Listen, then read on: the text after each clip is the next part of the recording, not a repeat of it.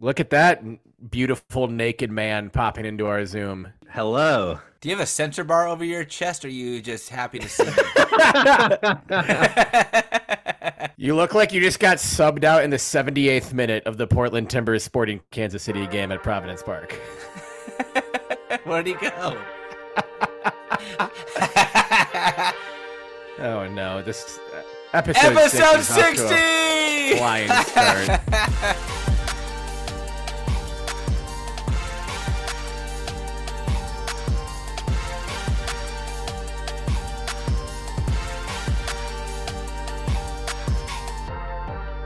Are we ever gonna learn how to do this cleanly?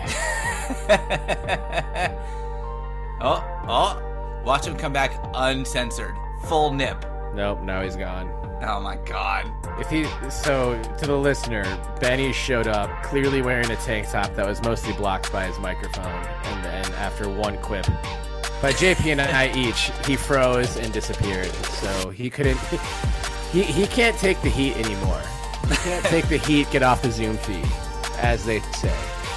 Oh, how long until he comes back? I bet you his laptop's dead or something, something preventable. Yeah, something he could have been working on uh, all all Sunday. Here he is. Wehage entering the chat. Take two. All right. I hope he's wearing the same outfit. Knowing him, he could be wearing something completely different, though. He does that. Exactly. He'll ha- he's he's gonna have an Alonzo Mourning Hornets jersey on when he gets in here. My computer didn't like that snarky comment, Terry. I'm sorry. I'm sorry, Betty's computer. Will you forgive me? We need Betty for the episode. Please, please It let him forgives hang you. out. Okay, Betty can come out and play. Uh, welcome to the 60th episode of the Belligerent Beavs podcast. We've done six of these. no, 60. That's six. yeah, not six. Six. No, we've done six. Six tens. Five five dozens. oh, yeah, good math. Way so we're em- we're embarking on our sixth dozen. Is You're what on I that was donut trying math. to say. Don't Oh. donut math. Exactly. Exactly. The only math that we recognize. I'm Terry Horseman. I'm joined as I always am by my beloved friends and co-hosts JP Bertram and Benjamin Lawrence Sebastian Wehage. Uh, Benny, we do need to talk about the the sleeves or lack thereof that you're you're currently displaying. Like you look like you just walked off the set of a 1997 Backstreet Boys music video. it's not December, man. I um yeah, man, it's it's uh it's not hot, it's warm, and I don't have AC, so that's why you see me in a lot of jerseys. Been- it's and- been and well a tank top. documented. Yeah. Right. Yeah. You you look like you're about to shed that black tank top at Woodstock 99 and go go Stomp on some plywood that's Go- crowd surfing. help crowd surf Fred Durst in the pit. Dude, I've consumed That- way too much Woodstock 99 content. I, the Netflix documentary series, the HBO documentary, the the Ringer podcast. There's been so much content, I feel like, in the last three years about Woodstock 99. And I just, I, I love, I love, I, I, dysfunctional music festival content is something I've learned here in my mid 30s is content that I am 100% here for at all times. Shout out Fyre Fest. How many people would be interviewed for when Nappy Roots performed at, uh, or tried to perform at our fraternity?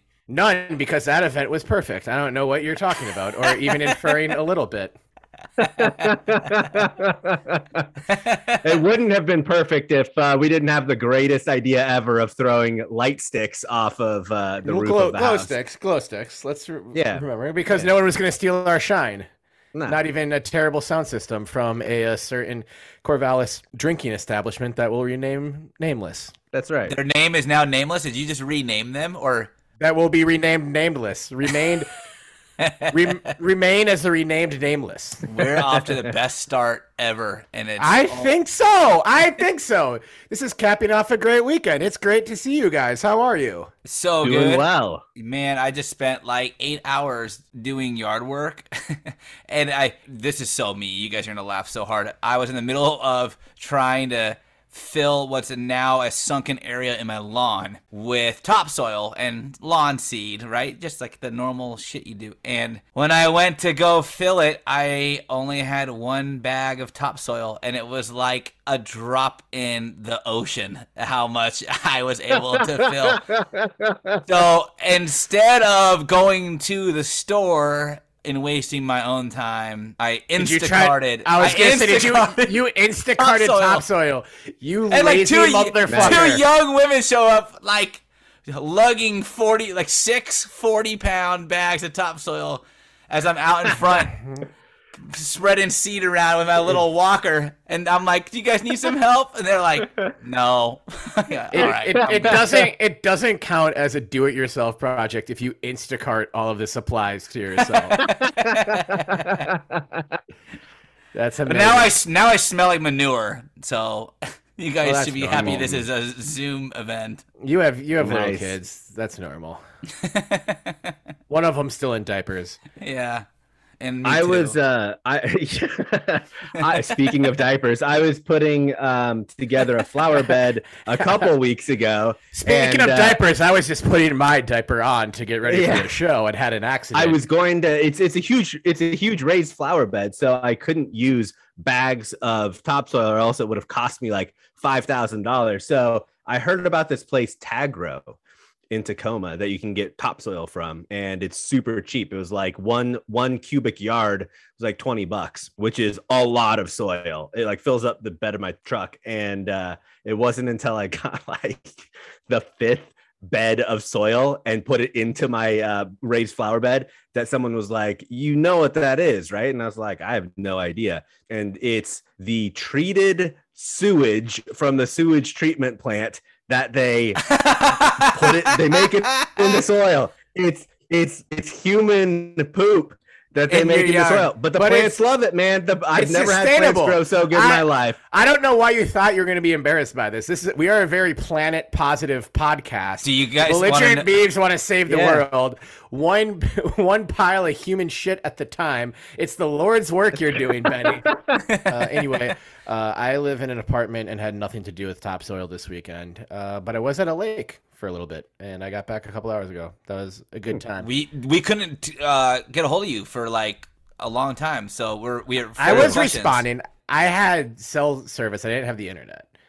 And I, Oh. you got a hold of me because I said I'm not. I'm putting my phone away and just going to the lake and not looking at my phone. You literally told me to slow down. I did. T- I had like 73 text messages and 72 were from the belligerent beavs group chat, and the 73rd was like a personal message from you, which meant to be on the belligerent beavs group chat. and that was in like an eight minute period. Well, I can't. I was making fun of you, but I can't blame you. There's a lot going on in belligerent beavs land, And I was on the Wu Tang ride. and you're on the Oh. Wu Tang ride. Yeah, The that was good. Uh, listeners, you know we love Peloton. We're not sponsored by Peloton, but we should be.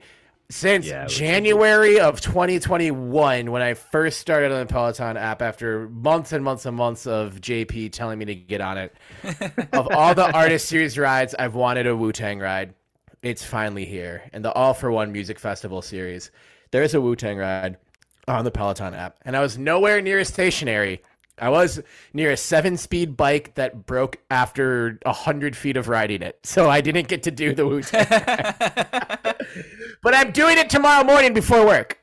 Can I give you a little spoiler? It won't ruin it for you, Terry. Of course, I Um, won't. I uh, I did the ride earlier this afternoon, Nice. and and they do have the opening of Method Man in the ride, and it is awesome how awkward the Yeah. uh, the instructor gets. So I, I, feel like, she knew that it was going to be in there. oh my She was god. like, well, that was awkward. Well, because Yeah. normally they'll they'll do that thing where it's like, oh, also FYI, this playlist is explicit. So p- get put put your headphones on. Not safe for But work. they also usually try to like talk over some of the big explicit moments. but of that the one songs. needs like four warnings. JP, please don't play five seconds of the intro, but please play five seconds of Method Man by Wu Tang Clan, and of course the Method Man. One of the best songs from that album, and Enter the Wu Tang 36 Chambers. I'm so excited to take this ride tomorrow. It's gonna be uh, it's gonna be the best way to start to start a Monday for me. Yep. there is not an old lady, but like I would say a middle-aged lady who I 60 don't plus think, lady? No, like uh, uh like uh between was it- 45 and 55, who definitely didn't know who Wu Tang was, who looked super uncomfortable when the opening of Method Man was playing. It's great.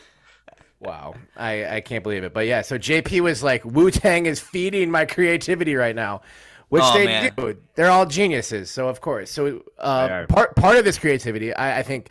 Let's just start with the biggest news. Yeah. Shout out to Oregon State football running back uh, Damien Martinez, who just a year ago, a couple days ago, had committed to Oregon State football, and two days ago was and two days ago as we're recording this, uh, it is Sunday, August twenty first, two thousand twenty two. Two days ago was announced as the second belligerent beavs athlete, and we are really stoked about this partnership Very. with Damien.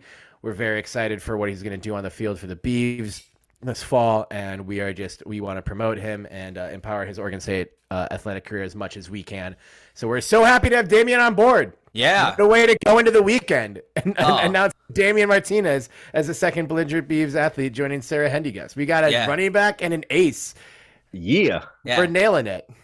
Damien Martinez is going to be the best Oregon State running back from the state of Texas, and you can take that to the Ah. bank. Shit, that's fighting words, but I do, I do love it. I agree. Well, that that that statement uh, is really exciting now. As I'd like to welcome to the Zoom uh, Jacquizz Rodgers.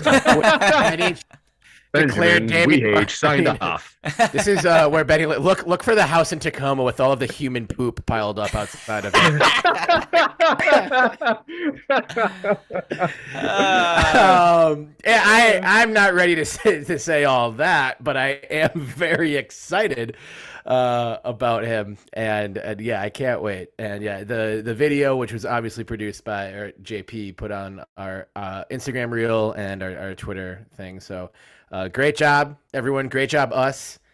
Uh, welcome, Damien. And within like seconds, he had Belligerent Beavs athlete added to his uh, social media uh, profile. So that's just exciting to see. It's exciting shit. And I, I think it's important to to call out too that uh, th- none of us, the belligerent beavs, we are not profiting off of this at all. We are doing this to give back to the student athletes um, and and trying to uh, do what we can um, to you know promote them and uh, and make sure that they're getting the notoriety uh, that they deserve. So I, I think that that's really important to know that this is not a for-profit thing for us at all. Yep. I mean, our goal is to uh, put put a magnifying glass on Oregon State sports and the athletes that prop it up, and Yeah. and this is uh, one of the attempts uh, to do that. mhm. Harvard of the Pac 12, Paris of the Pacific That's right. Northwest. Soon to be national champion, Oregon State Beavers. Eat shit, Big Ten. Uh, Yeah. oh, maybe, uh, maybe, maybe, maybe not, maybe not all that, maybe not all that. But we did get two votes in the coaches poll. Yeah. Nice. Which, eh, if you had, if we had been on this podcast five years ago, exactly five years ago, you could say at that time, you could make the argument that getting two votes in a preseason coaches bowl and a national championship in football had the same probability of happening. So we wouldn't have even gotten a vote from our own coach in the coaches poll five years ago. Well, and also Jonathan Smith, uh, the coaches poll, like change. Jonathan Smith's not a, a voter in the coaches poll, and I also don't think you can vote for your own team, Benny. I, I so someone who is in the coaches poll though is is Herm Edwards, and I'm positive Herm was one of the two votes that that we got.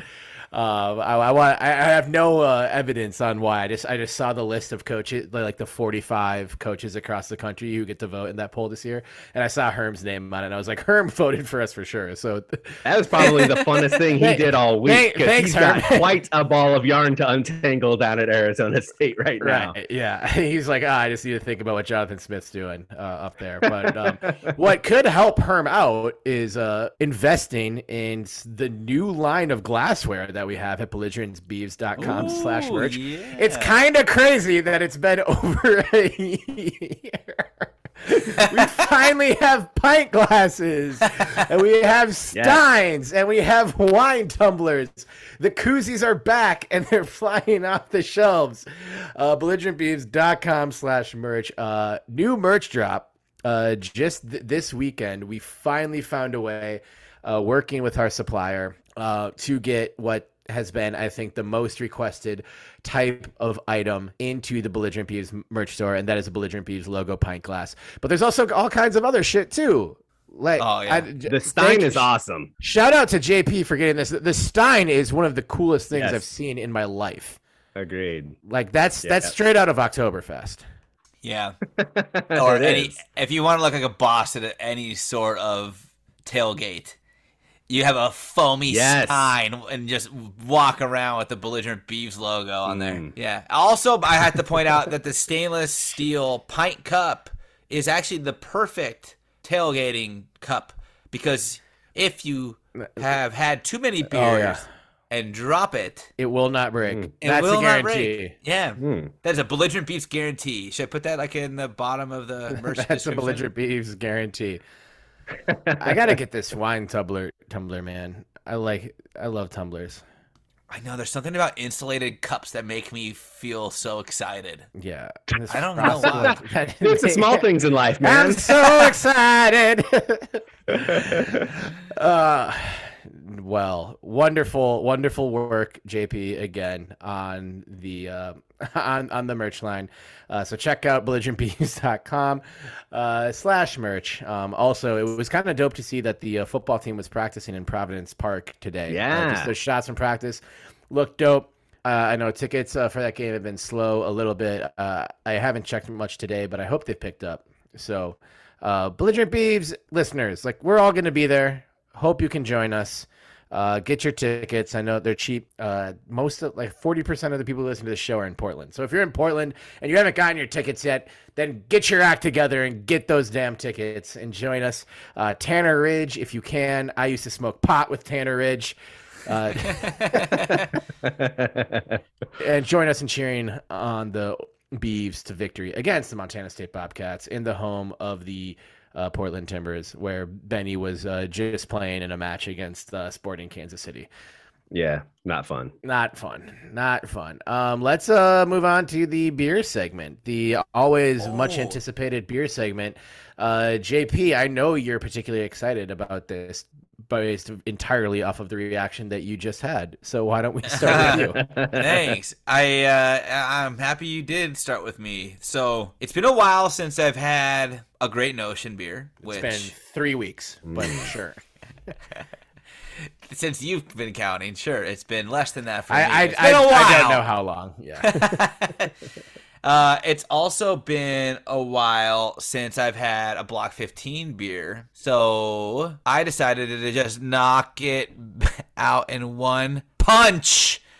The Oh, shit. Punch you in the eye. An IPA with peach and apricot. That's a Block 15 Great Notion collab. yes.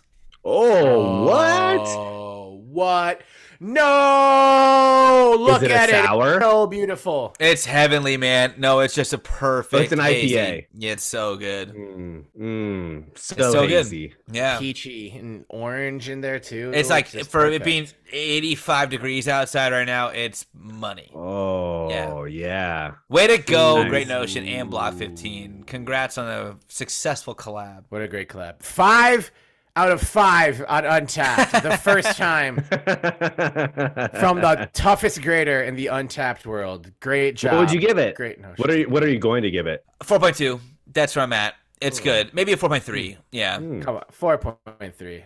Do it. That's Four I know. I almost was inclined to yell out four point three Benny. too. We want to know what you're drinking tonight, and I saw you sipping from a cool looking bottle. It's not your father's root beer again. All I need now is a i- is the mug that JP was talking about, or was Yeah. it the wine tumbler, the insulated No, wine the Stein, tumbler? bro. Get the, The Stein. Stein. Yeah, It's a not. That's foamy- that's that's the root beer. That's the root beer move. Or uh, the Frosted Is- Glass uh, beer mug is also a good root beer one. That's like So what you with get a at hard- A and oh, Oh yeah. Would Yeah. would a um would you guys consider a hard root beer a beer or a soda?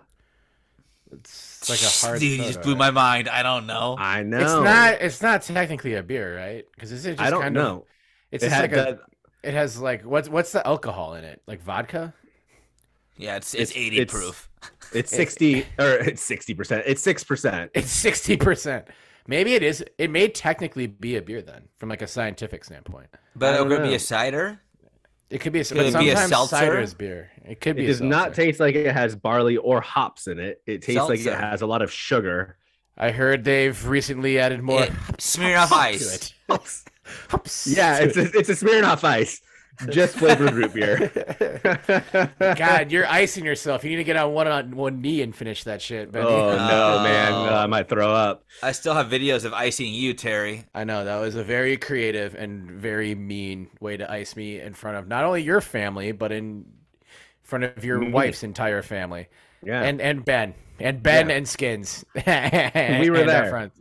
And our friends. Uh, if you're wondering if uh, Smirnoff Ice tastes better out of a hollowed out Vikings battle horn, uh, the answer is no. It still tastes really bad. And it's really hard to put down. So uh, yeah, that I learned that the hard way in 2014. It's and, very uh, don't- marrowy. don't care. Um, oh, I do have a. Ooh, maybe I could work this into the segment. I think you should talk more towards the microphone. Maybe I Oh, could work this into this segment. I have the Vikings battle horn that JP gave me as his. did you break it? No, No, that's the Why little is- like This- thing you this could is just a tie to belt your. Oh. Yeah, Yeah. Oh, put that in that. So actually, should I? Doesn't doesn't smell too bad. I'm gonna drink my beer out of this tonight. guys. Oh, don't do it. I I wouldn't don't- do that Why I not? would do it. Do it. because I would it. do I it changed if, my if you do were it. like, it doesn't smell like anything. It doesn't smell like anything.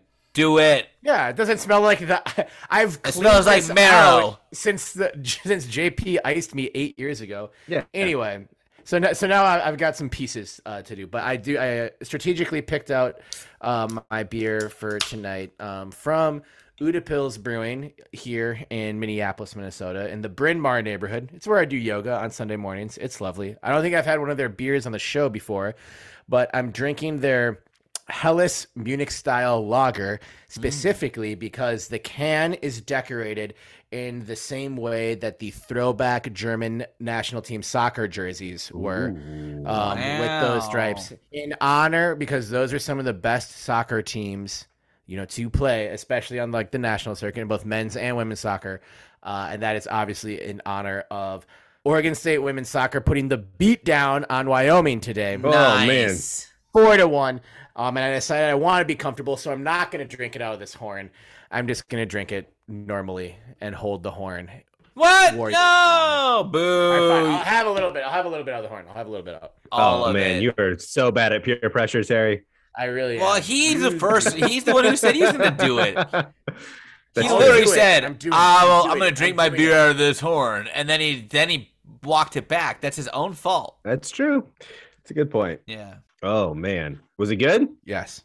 Nice. There's a little bit left. I have to finish this before I talk. So, anyways, cheers to you guys. I'm cheersing with a horn. We maybe need this at some Cheers. point. Salud. Love y'all. Go Beavs. Mm. And now, while I, while I finish drinking out of this horn that uh, I really can't do anything else with, I'm gonna we're, we'll do the ad read later. Uh, J, JP talked to us about Jade Carey and um, her her her awesome day on on the mat today. Yeah, yeah, absolutely. So, shout out to Jade Carey. Interestingly enough, like she she returns to competition outside of uh, Oregon State, and I guess this was like a rarity, like almost like unheard of. And really, all of her path through gymnastics has been quite a rarity, right? Where she had competed in the Olympics after really kind of getting her shot with Biles pulling out of the Olympic events and was successful clearly and just catapulted herself into the mainstream of uh, gymnastics.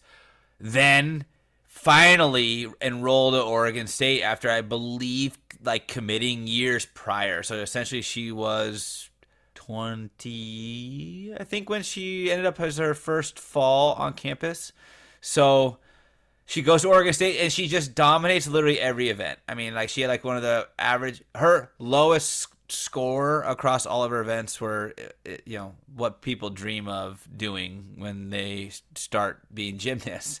Uh, as like a as like getting a score like that one time let alone getting you know perfect tens. So uh, and gold medals. So she's back, still competing outside of all of these other things, and shows up to the U.S. Gymnastics Championships. It's a two-day event, so they kicked it off Friday. They wrapped it up today. Um, it was like a cumulative score. The scoring was different. This was definitely something I wasn't aware of, and I was trying to follow along with. I don't know if you guys caught this as well, but the scoring was very different. It was a lot of like, like show personship and like uh, a lot around uh, how perfect that you landed versus how hard the the um, move was, right? So they were trying to create. The judges were trying to create blemishes where there are no blemishes detected. it's my read on the situation. Well, it can't be easy. I think it's the same though. It's, it's very similar to like Olympic competition, I believe. I might be wrong. I'm sure Warren's gonna come in and be like, figure it out, man. You, I, we've told you all this Warren, already. But, Warren's got to take us to school Yeah. a few more times for us to really get it, and then a few more but times. I believe it is different than the Olympics and uh, or it's the same as the Olympics, but different than S2A, where they do focus a lot more on the blemishes, right? They don't worry about how hard the trick was or whatever, and or maybe it's vice versa. But either way, um, she had a, what I thought was a, a insanely great floor routine on Friday, um, and the score, man, kind of, kind of felt like she got screwed there. But shout out to Jade, gold on the vault, silver on the floor. I think she finished fifth overall, but she was voted by the coaches and athletes to be the USA Gym Athlete of the Year. wow. Yep. Amazing. Yeah. Nice. Congrats, Jay. I saw what the Washington Post uh, tweeted out an article that they wrote. It was about gymnasts in, in general um, and how the path through college was typically um, sort of a death blow to any sort of like national team career before. Um, but they featured uh, Jade Carey. The the tweet that they put out to the story uh, had a picture of Jay Carey. So she's getting a lot of notoriety these days, which is great to see. for sure. And shouts to Jade for getting this uh, academic year off on, on a winning note when it's not even gymnastics season. She's winning shit when it's not even gymnastics season. It's yeah, just we, we can't not talk about Jade Carey because she just keeps on doing uh That's why she was in all of our Mount Rushmores. That's right. and uh, and a first team all Bebe selection. Just Yeah. every those and those are the mo- mo- And the Baby's most- Hall of Fame. And she's got all of the all of Those the are the most those are the most prestigious awards that she's won. Followed distant second gold medal, uh, but you know big big year and more even more big things coming for uh, Jade Carey. Uh, other big things happening. We uh, the aforementioned Oregon State women's soccer team, the first official team events of the fall sports calendar. Sorry, women's soccer opening with a one-one draw against Eastern Washington Oh, and a four-one drubbing against Wyoming. there you Uh, go. overall, I do want to point out the the one one draw. Whatever, shit happens. Uh, a draw and a win in the first two games. We everyone would have preferred two wins. You know, Coach Senecola would say the same thing. Uh, but a win and a draw is is better than a lot of other possibilities. Also, I want I threw this stat in the notes. Combined on the weekend of the, the two games together, uh, the Beavs outshot their opponent 34 to 16. Really controlled the pace of play. Uh, just weren't finding the back of the net against Eastern Washington uh, on uh, on Friday um, or Thursday. It was when that uh, that opening game took place. Uh, but also, hell, hell of a PK save by Haley Cole Oh. in, the, in the 81st minute of that game uh, to to keep it alive, um, and then for Amber Jackson to set up Caroline Duncan to get the equalizer and at least have the result. And that's what great teams do. You're not gonna you're not gonna be full on. Uh, you know, I was gonna say B Man City, but Benny they drew today, as, as you and I may have admitted. But you're you're you're not gonna you're not gonna win 4-1, 4-0 every, every game. In some games, it's just, you're even when you have uh, the better quality and you're putting more shots on goal and you have uh, the better possession, you're just not always gonna find the back of the net. So you got to get right. Spin some positivity on it. So for them to show that fortitude in the last you know te- 10 minutes of the game and uh, you know Bridget Skiba was great between the pipes for this team last year. So seeing Haley Cole step up in that big moment and make that kind of save Yeah, like that that makes me feel like the keeper position for this team is in good hands. Yep. Yep. And, Literally. and that's That's huge. Yeah. Again, good good set of keeper gloves. Um, and then for them, eh, had there been a draw to a draw or a loss or something like that today, then it'd be like, ooh, like it's still very early in the season. But for them to, you know, put it on a, a Wyoming team um, that's been good uh, in the past, four one, especially you know two goals from McKenna Martinez. Uh, and also to see uh, Ava Benedetti scored immediately in the first half, and McKenna scored immediately in the second half. So this is a team that w- will get out immediately right after uh, after the whistle blows, and really I think force the pace and make you play to their tempo. Um, so that that was the type of result that we wanted to see in front of what looked to be a pretty good crowd at Paul Lorenz Field. That's where I'm wearing my Start a Frenzy at Paul Lorenzi shirt on the pod tonight. Nice, nice. It looks That's great awesome. on you. Thank you. yeah, you. I honestly feel like the game, the game on Thursday was. I'm, I'm sure it was frustrating as a fan to watch. I'm sure it was infuriating as a player because they really did have so many opportunities, and it just this just wasn't dropping. Right, it just wasn't happening. Uh, and honestly, the conceded goal was like it, felt a bit like a, a kind of a mix up, a mishap where there was just like a lot of bodies in the box. The ball found the right but wrong person, and there was a lot of people in front of a call who had to figure out who where the ball handler was before they had just like you know kicked off the shot. And I I was worried though because of how much they were dominating possession and they had the ball a lot on Eastern Washington's side of the field, but they were not getting anything beyond the keeper. That after giving conceding that goal, it could be an upward battle, right? I just thought like uh, like this isn't just like a quick equalizer and then dominate the second half. This is one of those things that like they clearly have been having a tough time getting it past the keeper, and it continued that way in that second half. And what I thought was like really amazing about that what ended up being the equalizing goal in the 87th minute, right? So Duncan gets uh she gets the ball on the left side and it wasn't like a for a shot. That's what I thought the composure was was like what told me the most about this team already in an early in a really kind of an early tough draw like this game was was that uh she kept her composure. She didn't over kick. She didn't clear the the the post. Like it was like just this perfectly placed ball in the back right corner, right past the keeper's reach. And she wasn't she wasn't trying too hard. She wasn't pressing too hard. She just played her game, and I thought that that was uh, a very telling of this team and the program under, of course, Coach Nicola, where it's just like stay cool, stay calm, play your game, have trust, let's go execute. And they did that, and they were able to draw draw the game. And obviously, like you said, Terry, that's not the result they wanted, but uh, it, was like it wasn't like they, it was for not for lack of trying, clearly. And the fact that they backed it up with a dominant performance today. Yes, right, exactly. Like it was there on Thursday night. The final score, not what we wanted, but clearly it's nothing to worry about. Yeah. Oh right. yeah, not worried at all. Not at all. I feel like soccer too is one of those games where, like, and, and very similar to football, where it takes a second to gel together as a team. You have to have all 11 players on the on the same page. Um, and, and, looking at the game at Eastern Washington, I think those games can be the most difficult where you're you're you are dominating the possession time. Right. Uh, you're you're playing most of the game in their end. It's like playing a half court basketball game with a team that plays incredible defense. It gets demoralizing after a while. So the fact that they kept on pushing, kept on pushing, kept on pushing, and we're able to get that goal in the last minute. That's huge. And and obviously, I think if you look at it, the talent at the talent level, Oregon State would be significantly higher than Eastern Washington. But those games are tough.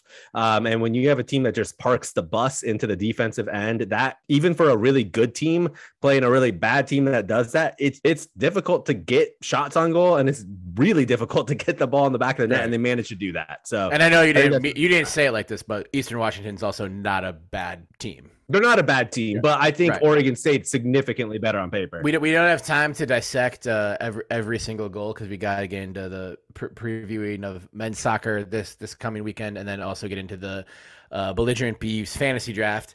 Uh, but I want to say the of the four goals today, I think my favorite was the fourth and final goal by Amber Jackson, uh, which is an inc- incredible touch uh, on a long ball, a long, long, long ball. Uh, gr- clinical, fantastic finish, but the pass by Sawyer Service, which is the perfect name for a midfielder who provides incredible service. So I, Sawyer was a great player on this team uh, last year. I believe started every single uh, 18 uh, or start made 18 starts and played just a ton of minutes. Um, was a big part of the success of this team uh, last year. Uh, but I think Sawyer Service is going to be a huge part of the success that this team has this year. She launches just an incredible pass to Amber for that fourth and final goal. It's still it's like the the third most recent tweet by the Oregon State women's soccer account. Yeah. Um, we should you know retweet it from all of our accounts. The caption on the tweet is fantastic. It's hang it in the Louvre as it should be. Um, so I think I think Amber Jackson's already off to a great start uh, this season already, and I think Sawyer Services as well. Uh, looking out for big things for for both uh, those those two um, those two beavs for this season. And McKenna Martinez with two goals. Of course. Yeah. Of Yeah. oh yeah. Yeah. So hell yeah! Shout out Oregon State ladies. soccer Yeah. and um, head coach uh, Lauren Sinacola. Let's at least mention the next game before we get out of here. Fresno State this Thursday at Fresno. Ugh. So gonna be a tough A game. collective. Ugh. Ugh. Just playing in the valley. Play, we know playing in Oh, the valley is tough. Playing in Fresno in August. that Oh, sounds man. fun. Followed by a game at Pacific in Stockton, California on Sunday, August 28th. Hey, don't hate on UOP. I'm, not, hating on you. I'm not hating. I wasn't I'm- hating on anyone. I am hating it's gonna on be playing hot. in the valley in It's August. It's gonna be hot. That's Yeah. all. It's gonna be oh hot. Oh my god, this is a positivity. We are purveyors of positivity on this podcast. I Yeah. didn't say shit. Oh Get my outta here. God, it's gonna be 103 in Fresno on Thursday. Oh man, they can cool Yeah. off in the oven. You know where it's not Gonna be be so hot. 103? You know where it's not going to be 103? What? Paul Lorenz Field Yeah. on the Yeah. campus of Oregon State University, the Harvard of the Pac-12, the Paris of the Pacific Northwest, That's right. where the Oregon State men's soccer team, your defending Pac-12 champions, Terry Boss's crew will be opening their season against UC Davis. Oregon State men's soccer ranked number one. In the Pac-12 preseason coaches poll, Mm. well tied with UW, and then and UW also gets the number one national ranking. We are the number three ranked team in the country. Who won last year? The Pac-12. We did. No, who who beat UW? Uh, I, I believe Oregon State, Yeah. but but also I guess we'll never know. I guess we will never know. Obviously, uh, a bit. Sofiane Djeffal, Tsiki Ntsabeleng, um, and others. A bit, bit, a couple big departures uh, from last year's uh, championship threatening team, but a lot of talent is coming back for Terry Boss's team, and uh, they're getting they're getting the respect. So they're not going to sneak up on anybody this year, and and it all starts this Thursday against UC Davis, and hope that everyone who showed out for for the women this uh, Thursday and Sunday, uh, hope they they show out uh, this weekend as well, and we can Yep. really turn Paul Lorenz Field into one of the big fortresses in college soccer because I, I think we've got the chance to do it. We've got the talented student athletes to do it, and another big matchup uh, in Corvallis this weekend. Yep, yep, absolutely. Uh, fall sports in general are going to be really exciting this year, um, and I think that both men's and women's soccer lead the charge here. It's going to be awesome to watch. yeah. For sure, That's a good I'm point. Excited for, I'm Yeah. excited for Mohamed Tiam. Uh, he had some insane goals for uh, the men's team last season, and I'm, I'm hoping he'll be back with a vengeance. Uh, Dante Williams, also another big player from last year, who's going to be back. Uh, I, I, I am trying to gauge my expectations, but I'm having a hard time doing it. Uh, to think it, just envisioning another deep run later this fall. So it's it's gonna be it's gonna be fun. Uh, best of luck to Terry Boss and company. And if you're in the Corvallis area, get to Paul Lorenz Field this Thursday at 6 p.m. Pacific time for. Oregon State men's soccer season opener, August 25th against UC Davis. We need the win. No, no one, no one comes, no one comes to Corvallis and takes away points. That's going to be the motto. I'm okay with a draw here and there. No Never. losses. That's the goal. No losses across men's and women's soccer Oh. in Corvallis this fall. Let's put the fucking flag down. No one wins on our pitch. Besides right. us, we we we went on our pitch. Good clarification. That would have been. Otherwise, it'd just be draws across the board for both teams, and then literally no one would win. It would just be draws. anyway, all right, we got to get to the uh, belligerent Beavs Oregon State fantasy football draft, but first Ooh. we have to shout out this episode sponsor, and that is our friends at Seamheaded. Uh, the 60th episode of the Belligerent Beavs podcast is brought to you by Seamheaded because it is still summer and baseball season is in full swing, as you c- can know by Adley Rutschman and Steven Kwan absolutely balling.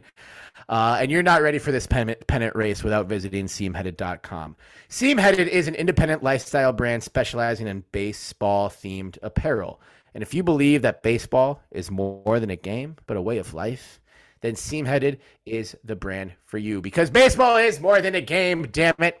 And Seamheaded celebrates the rich history of our national pastime with unique designs for all baseball enthusiasts. And it has an all new, I guess not super new anymore, but a super dope collection inspired by and for Belligerent Beavs listeners. That's right. The three time national championship Oregon State Beavers baseball team. And this podcast that is crazy about them has its own line of seam headed shirts. We've got the hashtag Chop'em tee, the belligerent beavs jersey, the super dope Corvallis map home plate tee, and much, much more available in men's and women's sizes, and also shirts exclusively available in kids' sizes for the mini babes in your life. And as a listener of the Belligerent Beavs podcast, you get 31% off on all seam headed Belligerent Beavs products when you use the promo code CHOP'EM at checkout.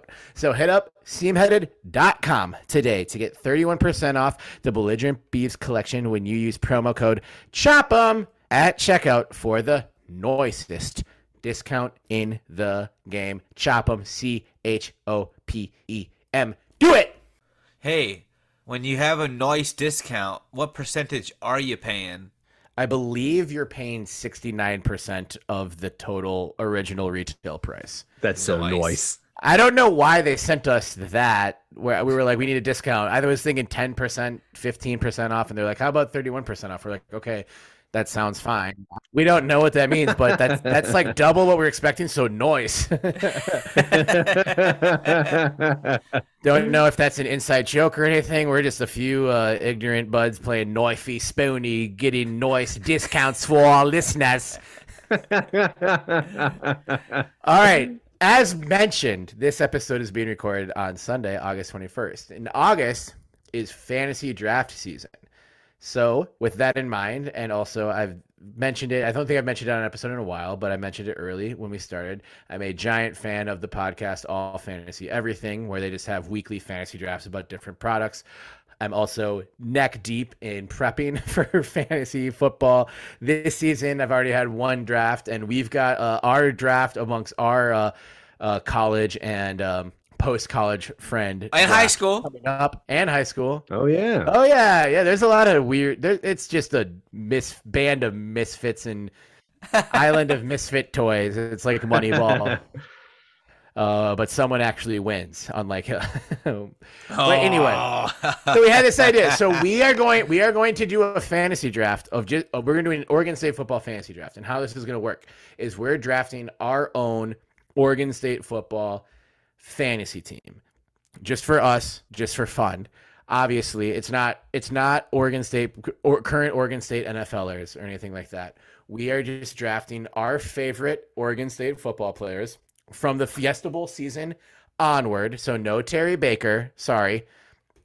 And we're gonna put together uh, something of a roster of just Oregon State football alums and current players uh, whom we love. And we can take our own approach to this however we want. If you you can draft based on just trying to get the best fan favorite, uh, whoever had the best moments. You can go for whoever has the best stats, uh, but I do think we all need to draft with our heart. So here are the rules. This is seven rounds total. We all draft one quarterback, two running backs, two wide receivers, a tight end, and one independent defensive player. Sorry, special teams. I don't think we have time for specialists. We all would have taken Alexis Serna anyway. Sorry, Alexis. I know you're listening. Kickers fucking kick. We love you. You're just on all of our fantasy teams. Yeah. Sorry, Alexis Serna, our king, our all-time points leader. Uh, we bow down to you, and sorry for omitting kickers on this one. We know kickers are people too. Wait, JP, play the backtrack of NFL primetime music while Terry continues Yeah. to explain this. Yeah, that, this makes my explanation a little bit more colorful. Da, da, da, so you can draft your team in any order, but you do once you draft two receivers, that's it for you for the receiver position. Same for running backs and everywhere else. Uh, so you can draft your team in any order you like, and it will be snake draft. So I do say we start with uh, alphabetical again. So Ben gets the first pick of the first round, followed by JP, followed by me, and then second round on then second round me, JP, Ben. Uh, unless there's any great objections to that, and then we'll so we'll all draft our players, and we'll spend a minute or two talking about why we, we love each of these football players. Um, and then this will be a nice way to just get everyone in the mood for football season. Just remembering uh, some Oregon State greats, and also gu- guys on the current roster are also part of the pool. So if you want to draft Chance, you can. If you want to draft Belligerent Beavs athlete Damien Martinez, you can. I feel like Ben, that might be where Benny's going. Um, so, JP, please give me the the ESPN NFL draft little jingle, the do do do do do do do do, because the first ever belligerent beavs Oregon State style fantasy draft is officially open, and Benjamin Lawrence, Sebastian Wehage, Benny with the good quaff, you are officially on the clock Ooh. with the first pick. I, I would uh I, I would like to really quick ask Oh. for an amendment on one pick. Oh. and and and you guys will thank me for this. Um, I'm not going to pick them first, although maybe they should be picked first. Um, but it's in the tight end position, and it is very, very pre uh, Fiesta Bowl. Okay. Say yes, you'll thank me later. Well, You're you're asking to propose an amendment. We're saying you can propose it. I proposed it. Wait, so you you can have one. One, just one player pre Fiesta Bowl. Okay, fine. You can get. It's one not Terry pre- Baker. It's not Ken Simonton. It's one that you guys may not. Ken have of. Simonton's on the Fiesta Bowl team. You can draft Ken Simonton. That's who I'm going to draft first. Okay. I'm drafting Ken mo- Simonton first. the most anticlimactic first pick ever. It's but that's not who I'm talking about. Okay, okay. Let's uh Okay. let's cross that bridge when we come to it. Number 35, uh Ken Simonton, also known as Heismanton. You can get his jersey in the belligerentbeavs.com It's true. slash merch store. That's right. Uh Betty, uh 20 seconds about Ken Simonton, please. Ken Simonton, uh, in my opinion, um, along with uh, Jonathan Smith, really laid the foundation for Oregon State football coming out of the cellar. They had 28 straight losing seasons. Uh, Ken Simonton, Mike Riley, Jonathan Smith come. Ken Simonton was really the catalyst behind that offense um, and, and was able to turn that ship that had sails blowing in the losing direction. So, uh, shout out to Ken Simonton. I think uh, arguably the most important Beaver football player in history. Right. And you can pinpoint that game winning touchdown run against Oregon as potentially the moment that Of everything turned Yeah. around for the better. I was there. It was great. Over there. It's Yeah. Bedlam at Parker Stadium because right. of Benny. hmm Benny Benny Bedlam. That's a good name for you. Oh, Benny Bedlam. Ooh. I like Yeah. it. Yeah. You're just collecting nicknames. All right. Uh, JP, you're free to say uh, four seconds worth of nice things about Ken Simonton, or uh, announce your first pick as your Uh, Kenny, Pittsburgh, California stand up. That's my four seconds. Congrats on being the first first overall pick. Pittsburgh. Remember the episode where we just talked about like the seven different Pittsburghs? I uh man, I guess I'll stick with the running back room. I'm gonna go Steven Jackson, of course. Fuck! Parent. Yeah. Nice. Good call. Yeah. Like honestly, the w- this this was a this was a heavy torch that was passed. I mean, if you think about it, like that's that's a lot to ask of a dude one like who uh was highly touted out of high school and could have gone to a variety of programs and been a name, but he wanted to be the name, and he wanted to make himself the name. And going to Oregon State, he knew the weight that was uh, going to be on his shoulders. Was he saw what Simonton did? He was supposed to be better, and I'd say he was. I, he yeah, I mean like he was a better he was a better running back for Oregon State. Was his imp- this is I think something that everyone can argue, but was his impact on the program any greater than Simonton's? Eh, it's debatable. I I mean it could be yeah. Like the I It's mean tough. it's a tough one to like because of what he what he did the kind of post college career reflects Yep. back on where he went to school. But He'll be in the um, Pro Football Hall of Fame. At some exactly. and he stays in touch with the with the program. and he's still I think very much involved. more. Yeah, Yeah. Well, uh, Simonton was involved quite a bit for a while. I think he just had a lot of stuff come up in his own day to day. But like, Right.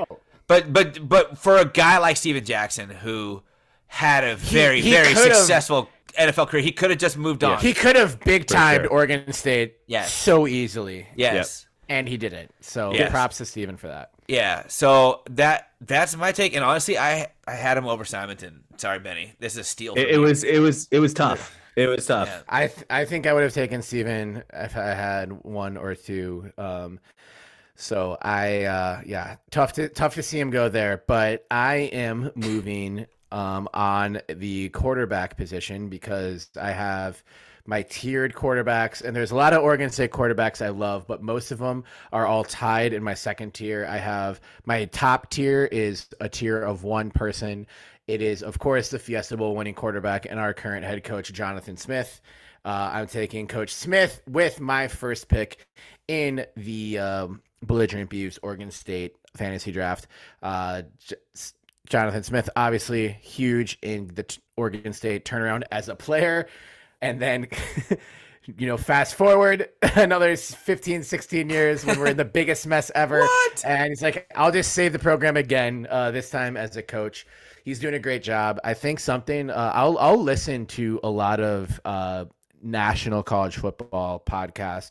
One out of just sort of curiosity because I'm, you know, not in touch with a lot of programs and I want to just no, like like I obviously I know like Alabama's going to be good and Georgia's going to be good, but I want to you know like get some more context of what greater college football is thinking of. So when they sort of talk about realignment and all this other stuff, I'm hearing a lot of different national college football people at least mention Jonathan Smith and the outstanding job he's doing at Oregon State, which is a very like low bar to cross really, but I'm like I, I love hearing shit like that, and I, he's impressing people in a way that I don't think we even allowed ourselves to think possible uh, this time in in 2017. So Jonathan Smith, great quarterback and uh, a better coach, and ooh, this might be a Yeah. Who's your next pick? So now we're doing snakes. I So have another pick. Now we're doing snakes, so it's me. There is so many people I want, which is well, I can only. Don't do it. Don't. Do I can it. only choose Don't. one. I can only choose one. I think I'm gonna choose chaos. I'm taking I'm taking Chad Johnson. Ah. Because I know I know for a fact he's not coming back to me. I know Housh was technically the more accomplished Oregon State receiver. I know Brandin Cooks is definitely more accomplished. There's other uh, Oregon State running backs who are better, but I want the flash. I want another player from the Fiesta Bowl team. I want uh, the loudest player who is in the NFL with the celebrations and the shit talking and everything. Yeah. Um, he's been even more pro Oregon State on social media over the last few years. I'm taking Ocho, and right now Yeah. I'm buying a, a, ch- the the Ocho jersey from belligerentbeavs.com slash merch. Sometimes you just gotta kiss the baby. kiss Yeah. the baby. If you have a problem with this pick, then you can kiss the baby. Child, please. also, I just I, I, I love I love wide receivers. I feel like I had Chad Johnson on actual fantasy football teams for a lot of years.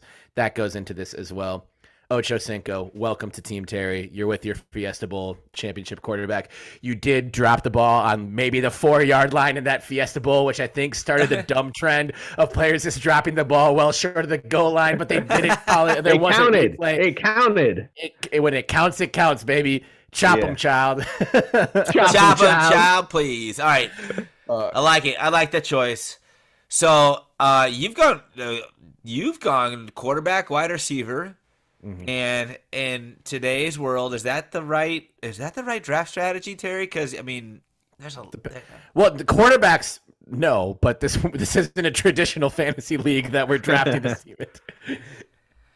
I disagree. This is a real fantasy league. we're betting a thousand dollars each. so I'm gonna stick with the running backs, and I'm going with Jacquizz Rodgers. Nice. That's, a, good choice. That's a very nice start. I was very very close to taking quiz. Yeah, so I've got Steven Jackson and Jacquizz Rodgers in my backfield. Talk about a one-two Nice. punch that will ruin your life. That that is true. It's a little uh, thun- thunder and lightning there, although Oh, Steven yeah. was fast. There's a lot. There's a lot of thunder in both those. They both have Yeah. Right. thunder And Yeah. lightning. Yeah. Yeah, thought. yeah. Nice. There Cool. you go. All right, Benny. Love that shit. Okay. You got, you well, got um, you got Kenny on your on the board already. What's next? I got Kenny on the board. I'm gonna go quarterback too. Uh, I don't, Don't- know don't if do it. this is going to be the fan favorite. oh no. Um, If if you're already, I'm not. I'm not picking. I, I'm not talking about you guys. I'm not picking that person. Um, I'm gonna go with Sean Mannion. oh, there, there you go. Here's, Ah, here's yeah. some stats You for you. Minnesota Viking Sean Mannion? Of course, I Yeah, love sh- this pick, Benny. Yeah, Sean Mannion, who should be starting Minnesota Vikings. I quarterback. agree. Wow. Uh, yeah, I yeah, agree. yeah, I yeah. agree. Well, Well, maybe Kirk Cousins will catch COVID for the fourth time and Yeah. uh, maybe get vaccinated this time. Sean Mannion, number one or uh, in Oregon State history in passing yards in his career, uh, in uh, passing yards in a single game, Yep. uh, and passing yards in a single season. He also is the number one quarterback in Oregon State history in passing touchdowns in a career, passing touchdowns in a single season, and passing touchdowns in a single game. And he has had six of Oregon's top 10 performances uh, in terms of passing yards in a single game. So, Sean Mannion, I think by far and away the best Oregon State quarterback statistically. And and yeah. shout out to my grandma. Shout out Nana. Way to go, Yeah, shout Nana. out Shout Nana. out, Nana. She she sent uh, a little blurb yesterday. Of course, that uh, Sean Mannion, Pleasanton, California kid, went to Foothill High School, and you know who also went to Foothill High School in Pleasanton? Who? None other than World Series champion, two-time World Series champion, Gold Glover, Silver Slugger, Brandon Crawford. Oh, Oh. I thought you were going to say Nana. No, Yeah. Three, three, three times Silver Slugger. Nana.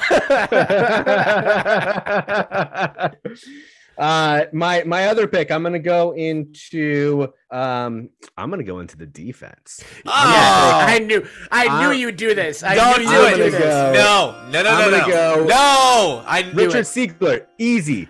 was- Such a boss on the field, and then became an actual And- pimp off of it.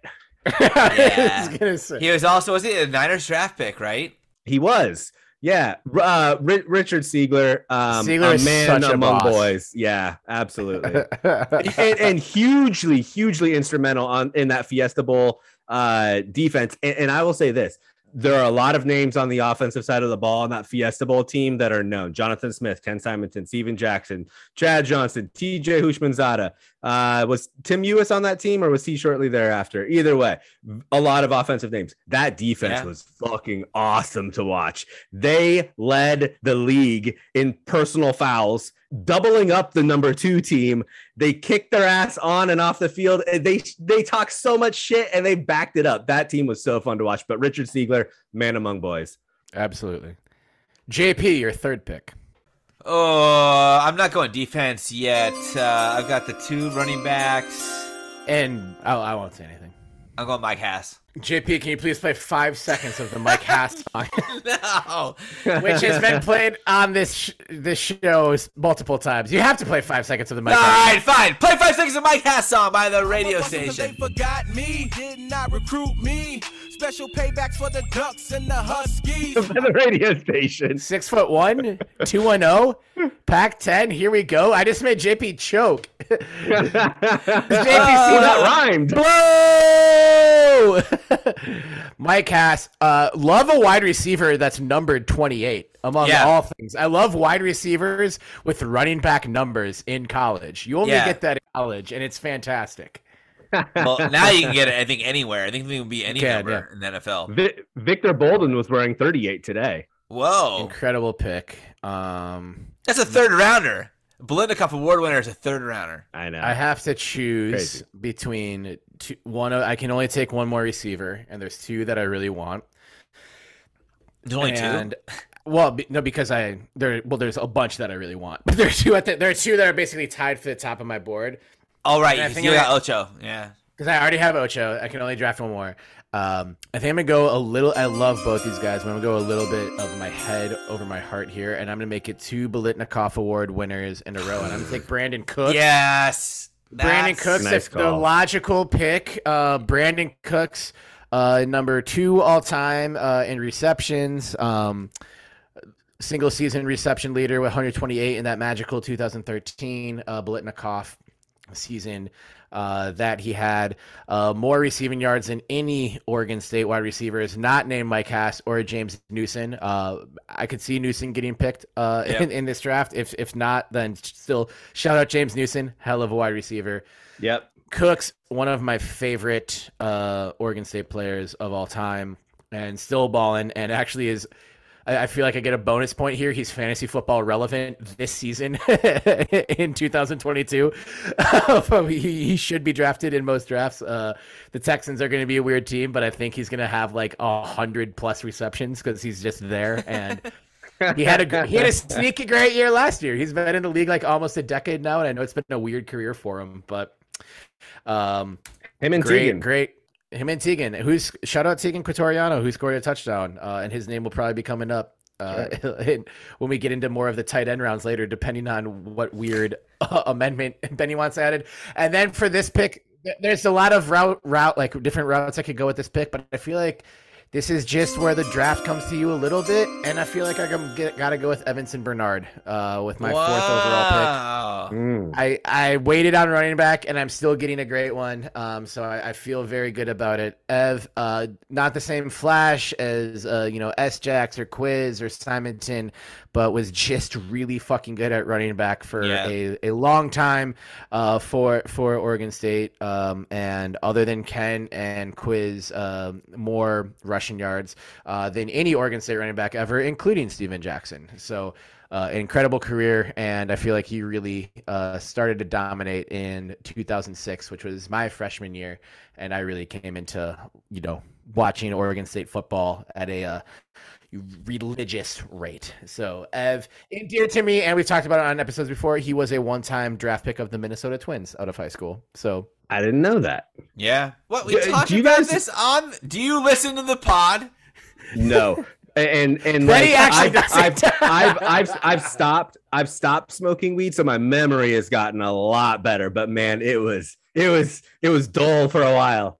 Right. Um, but got like I don't think that Oregon State fans in the early 2000s realized how lucky we were. We had Ken Simonton, whose spot was filled by Steven Jackson, whose spot was filled by Yvenson Bernard, Bernard, whose yeah. spot was filled by Jacquizz Chris Rodgers. Like I know. Yeah. eh, crazy. Running back you. Then we, we still Yeah. are running back you though. That's We the are. thing. Is like we still are. sure.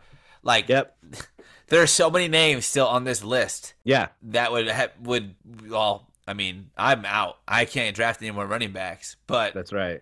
there are some real, real killer names on this Right. list at the Yep. running back position. which will all be in a piece that may be addressed this week on the dive. Ooh, the New- dive. Ooh, what is the bu- dive? the new belligerent beavs uh, written content platform that we maybe should have talked about at the top of the episode and we will be talking about more but for those of you who listen into uh, the 85th minute of the episode uh, you get this little th- yeah the dive is our uh, it's our it's our blogish uh, thing. I I hesitate to call it a blog, but we'll have some game previews and game recaps, but as well as long form, short form, just artful written content covering Oregon State sports, past and present, so and future as well. So check out the dive. You can find it on the banner of uh, belligerentbeavs.com, and there will be a, a very running back heavy written piece uh, published uh, sometime this week. And there's stuff up there already, and there'll be more to come t- soon. So enjoy. yeah, Fantastic. That's cool. We, And, have, a, we have uh, a blog. We've got stuff. We're gonna win. We're gonna win uh, Pulitzer Prize uh, for sure. Um, all right, we're in, in the middle is of it? The. It's your pick. For middle of the fourth round. I've I've made four picks, and it, yeah, so we're in the the second pick of the fourth round. It's to you, JP. You have Steven Jackson, Jacquizz Rodgers, and Mike Hass. You can go any direction except running back. Ooh. Give me Markus Wheaton. Woo! Oh, the damn it, reception king and uh, Oregon or belligerent Beavs guest. So double points. Yeah. Yes, Triple- double triple points. Triple. There is points. there there is no point system here, but you get Mm. triple of them. Give me triple of the nothing. Yeah, thank you. That's a really good. Markus pick. Wheaton, 227 receptions in his Oregon State career, more than anyone else we've talked about so far.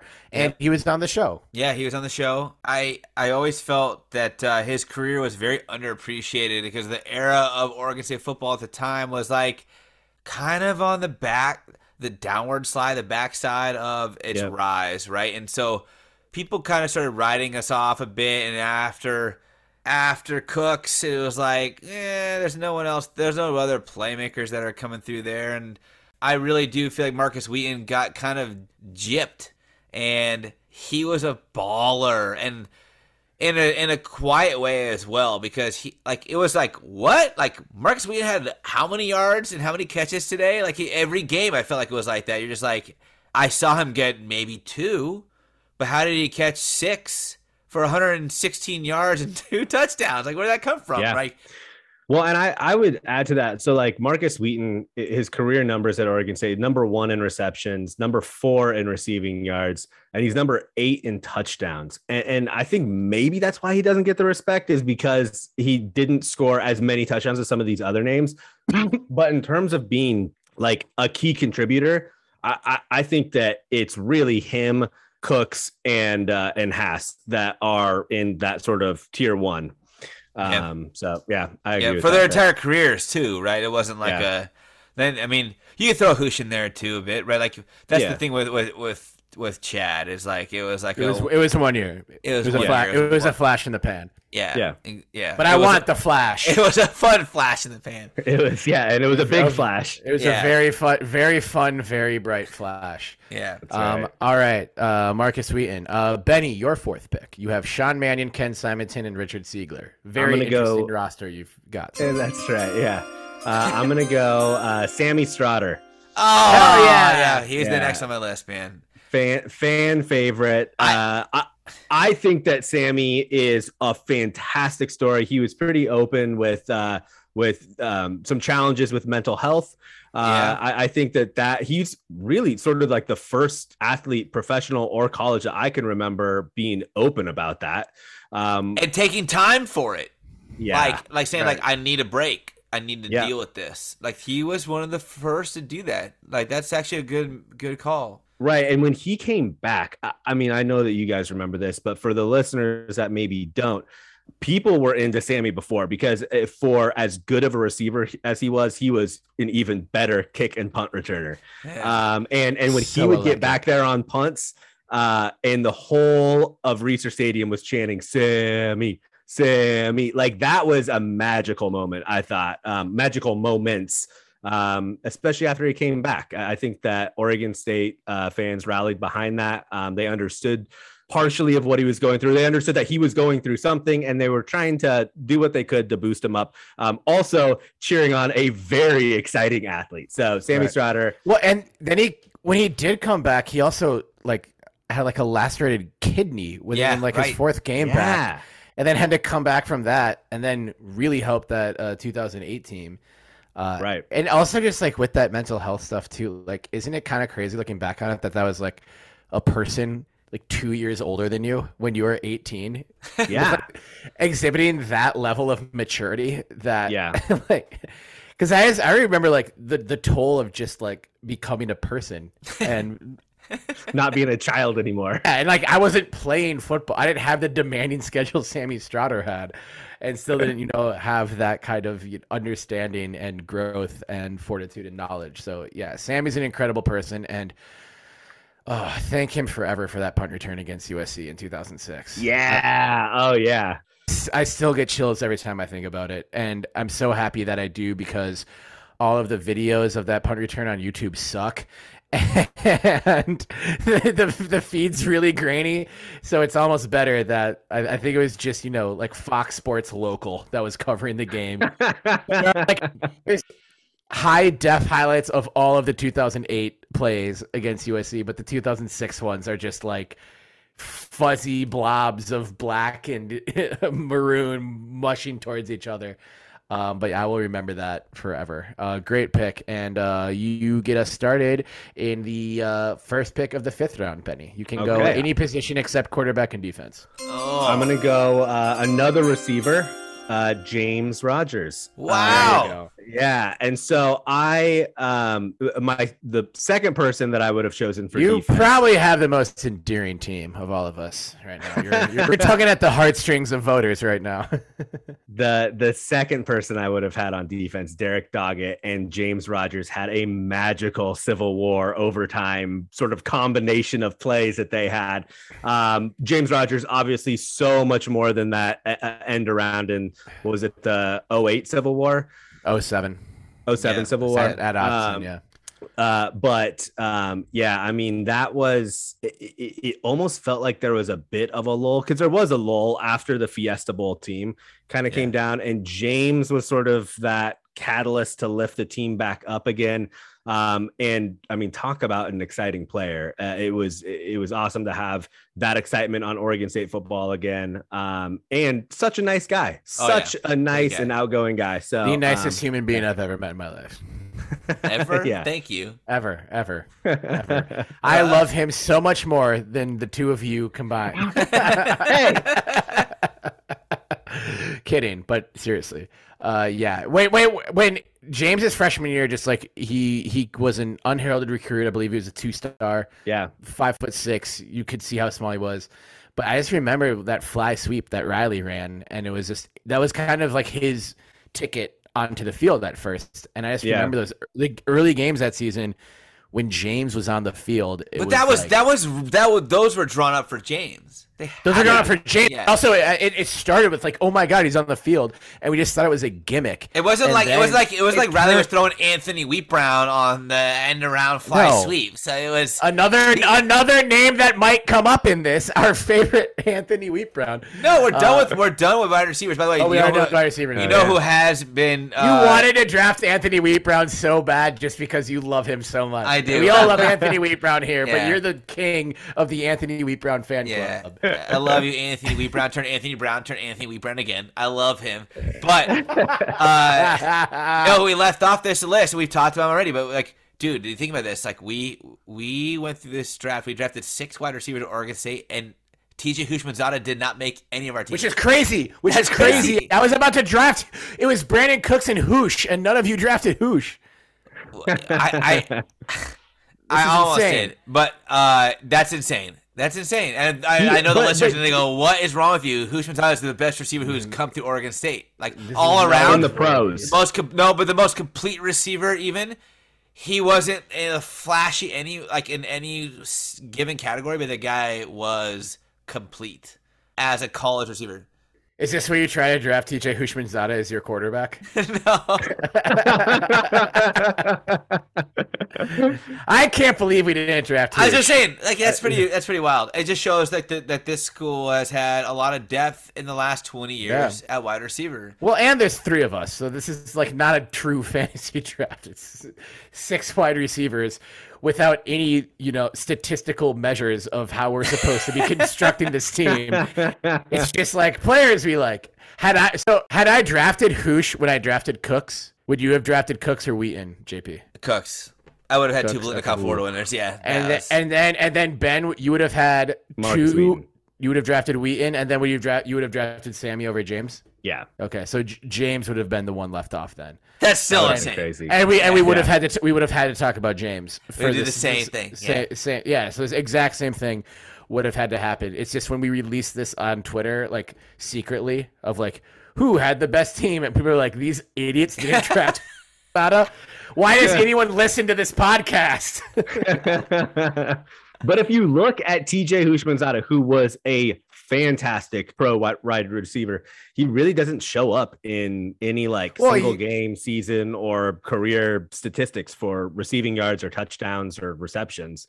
So I don't think like at, at an Oregon State level, I don't think That's a good he point. Is in the top Well, it six. was it was two, it was two years, and Yeah. he Right. was, and also that that so that, that Fiesta Bowl season, which is why uh, Chad only shows up in single season touchdowns, I believe, if I'm looking at this right. Yeah, so Chad and Chad had Chad had eight. tou- I drafted Chad Johnson, who had eight total touchdowns for, for Oregon State Your first overall pick. before, but I still got Brandin Cooks, who had 24. no, Jonathan was my first. Oh yeah, overall. yeah, you're right. You're right. But you Um, went back. But it was, yeah, back to back. I went, yeah. Um, but also Robert Prescott was on that team. It's like so, like Oh, Smith, yeah. Smith had to spread the ball around like crazy, and James Newson was on that team. The Yeah. top four receivers could have all statistic like had we each added one receiver slot, maybe all four of those guys go. And yeah, that's just you know how stacked that team was. I had Um, Newson on my team or on my on my li- my draft list, and then I started adding names as I was thinking of them, and it was it was like so It quick got crazy. that It it, got just was like poo poo poo poo poo. I'm We like, still we still have a few to go though. So JP, Oh, we yeah. are to you with your fifth pick. oh man, okay, so you guys both have quarterbacks, so I don't have to really worry about that. I I'm done with running backs, done with wide receivers. Don't don't do it. Don't do it. Don't do it. I'm gonna go tight end. I'm gonna go Joe Newton. Damn it.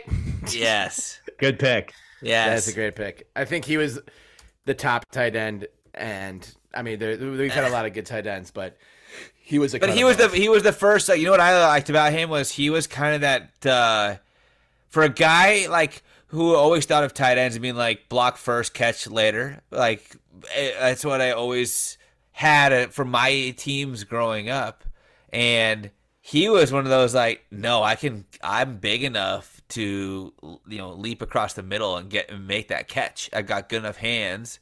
that I'm a reliable target, but I'm big enough. I'm a big enough target that the quarterback wants to throw to me, and it was really interesting to to become a you know very dedicated Oregon State fan when that guy was lining up, and I think he actually paved the way. There's there's no way that he didn't really set the mark for Oregon State tight ends at that point. Uh, Agreed. because The tradition carried on pretty much for every generation thereafter of of tight ends, and, and all the way down to uh, Teagan TQ. I mean, like right. it's it's And he- been a, it's been a thing. It's for Oregon State for 20 years. Had so. had a huge touchdown in that uh, 2006 upset of USC. Had a huge touchdown in that Sun Bowl comeback against Missouri. Uh, and that that 10 win 2006 season is just littered with Joe Newton moments. Yep. Great pick. Great pick, JP. Um, well, I was saying don't do it because there's two players I really wanted, and you picked one of them. Uh, the other, and I don't know who I would have gone with first here. I probably would have taken Joe Newton with my w- one of these two here. I'm going to go to my defensive player right now, and I'm going to take someone who I think I believe to be the best defensive player in Oregon State history. I'm going to take Jordan Poyer. Yeah. Uh, Nice. I think was definitely the best player during that generation. Uh, was just named, I think, in the top 50, top four. I think was number 45 player in the NFL 100, uh, voted on by other NFL players. I love Jordan Poyer. Uh, was awesome on that great 2012 Alamo Bowl team, uh, and has been a, uh stalwart uh, in the. obvi- he was he was a late draft pick, but you know since he's been in Buffalo, he's been one of the best safeties in the NFL. Um, and yeah, just the the top of my board on defense. Number four in Oregon State history in interceptions. You know who's ahead of him though? Sabby Piscitelli. I have Sabby on my list, man. I haven't picked the defense yet. uh, yeah, you, I have- I are you gonna take? Are you gonna? If you take Sabby, I'm gonna come through your Zoom and punch you in the face. no, There's never been a more it. handsome defensive player in the history of he Oregon was State football. Sabby was handsome. I'll get. Uh, I I think Sabby might be two interceptions better than Jordan Poyer in the Oregon State history books. I think Jordan Poyer was literally better at everything on a football field than Sabby Piscitelli was. Both Uh, handsome dudes. No offense to Sabby. Uh, yeah, Sabby's very good looking guy. um, yeah, what Sabby's, you know, the, the, the greatest, uh, one of the greatest names in college football. history. That was a, he's got a great football name. I mean, Jordan Poyer is good to use JP, so we we gotta love that. Oh, exactly. yeah. You aren't you are named after Jordan Poyer, yeah, yeah, yeah. I changed my name actually. And I need to make my sixth pick. I think I'm gonna wait on tight end till the end here. You need running backs. That's it. I do need to run. I need one more. I need a running back and a tight end. Yeah. Um, and I'm gonna take Jermar Jefferson, Yep. Yeah. which Good is I I love Jermar Jefferson. 2020 Civil War, one of the best single game performances in that rivalry's history. Yep. Um, wish he had stayed one more year. I think it would have benefited his uh, draft stock. Um, but uh, it's been it's been fun to see him in the background of Hard Knocks shots uh, so far this season.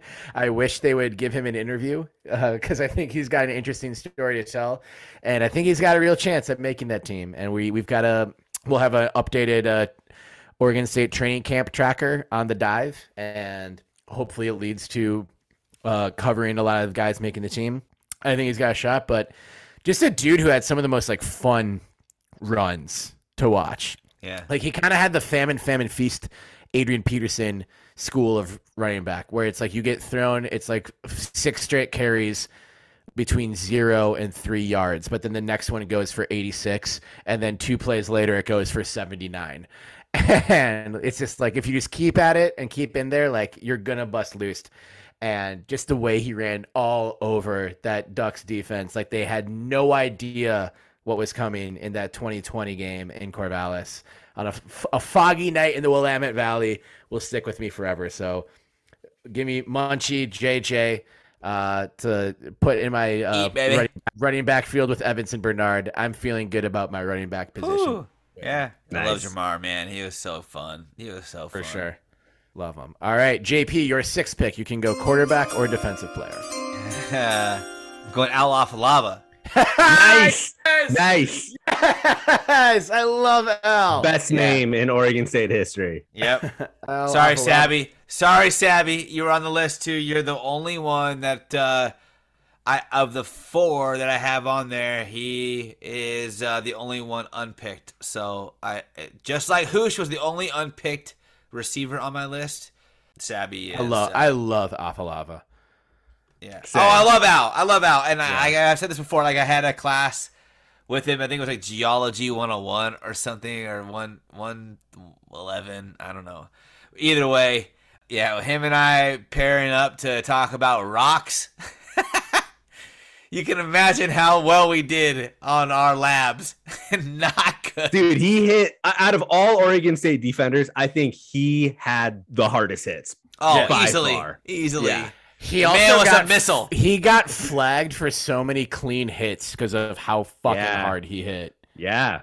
But he also was a missile. I think it. I mean, Yeah. part of it was due to the fact that a lot of his hits were also treacherous. Oh, like he had some of those too. He he was good. He was good at leading with his sh- at leading with his shoulder. But when you are, yeah, when you're parallel to the ground and you're leading with your shoulder and you're going eight yards through the air at somebody in midsection, hey, like And Jack have to cart Parkman the says- player off the field that you just hit. As Jack Parkman says in Major League Two, don't stand on the tracks when the train's coming through. I feel like Yes, it's very simple advice.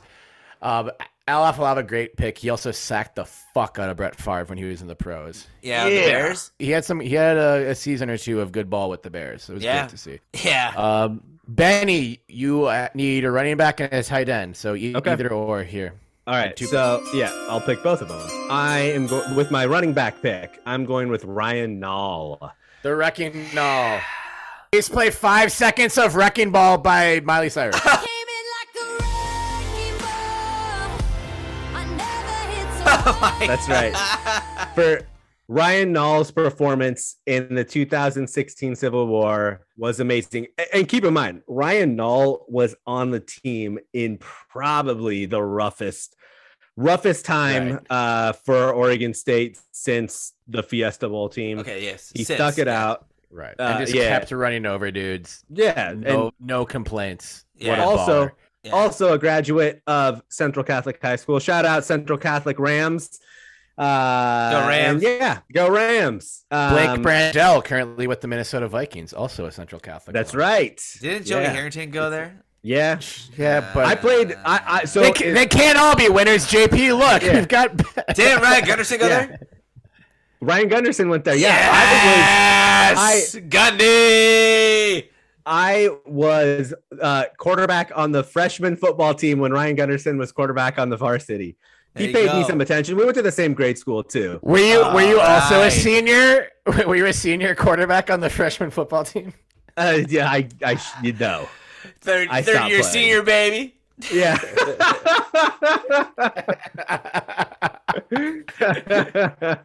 nice.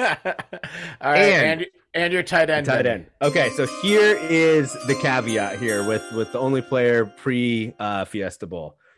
Uh, his name Oh. is Jack Yoshihara. Jack Yoshihara was on the 1942 team. Yep. And if you guys remember, that 1942 team went to go play in the Rose Bowl, but the Rose Bowl And wasn't played and won it. Uh, Rose Bowl was not played in Pasadena. It was played in North Carolina because of Pearl Harbor. Pearl Harbor had just been bombed. So Jack Yoshihara was told he couldn't travel because he Oh. was Japanese and he, he he couldn't travel more than he was told he couldn't travel more than 35 miles away. He was later taken to an internment camp Yep. and was not never returned to his studies. He was given a ceremonial um, uh, degree in 2008 Yep. uh, but I had never heard of him before, and I did uh, when I was doing research on on these draft picks. I came across his story, um, and it's crazy. It's crazy that we don't talk about him more. It's crazy that he was he wasn't recognized uh, by Beaver football, and and I wanted to bring some notoriety to his story. Um, I, it's crazy. I mean, it's Yeah. absolutely insane that that's what happened to a player on on our football team. I mean, it's crazy that that happened to people in our country in general. Um, but to have that affect Oregon State football in, in that way, and a per- particular person on Oregon State football in that way is, um, I, I wanted to bring some notoriety to it. So that was my caveat. Way to go. Yeah, Very thank you for bringing that up, Benny, because that's a great. And yes, uh, while you brought that up, uh, under the uh, the fantasy, the belligerent beavs fantasy football committee officially took this uh, amendment under review and has approved it. So uh, Jack Thank you. Did not get to travel to Durham, North Carolina for that. Uh, the still the only Rose Bowl that I believe that wasn't played at the actual Rose Bowl Yep. because of the the war. Um, he is on your fantasy team, Right. which pales in comparison to what he was owed. So I saw I- the honorary degree, whatever, but hopefully th- there is even more done for. I uh, want to talk about this too for just a quick second because did you guys actually see how this went down? Uh, Benny, I'm sure you did. So like, this is uh, on Oregon State's website, and they said four days before they attack on Pearl Harbor, as things were getting you know obviously treacherous between Japan and the United States. The Japanese American students of OSC, you know, Oregon State then OSC, wrote a letter to F.A. Gilfillan, the president of the university, to express their loyalty to the United States. They had to literally tell their own university's president, "We are loyal to the United States. Please just accept us as such." Gilfillan responded a week later with appreciation of their sentiments, yet then complied with Executive Order 9066, which forced the removal of Japanese Americans uh, and put them in internment camps. So Yeah. well, fuck him. Yeah, I, it would be interesting to know how much um, the school could. I mean, Could have looking- done. Yeah, like and, and Yeah. for, it's tough because from my perspective, it's like you put everything on the line at that point to protect to pr- protect anybody that's being discriminated on because of their race, but specifically like people that you're responsible for, right?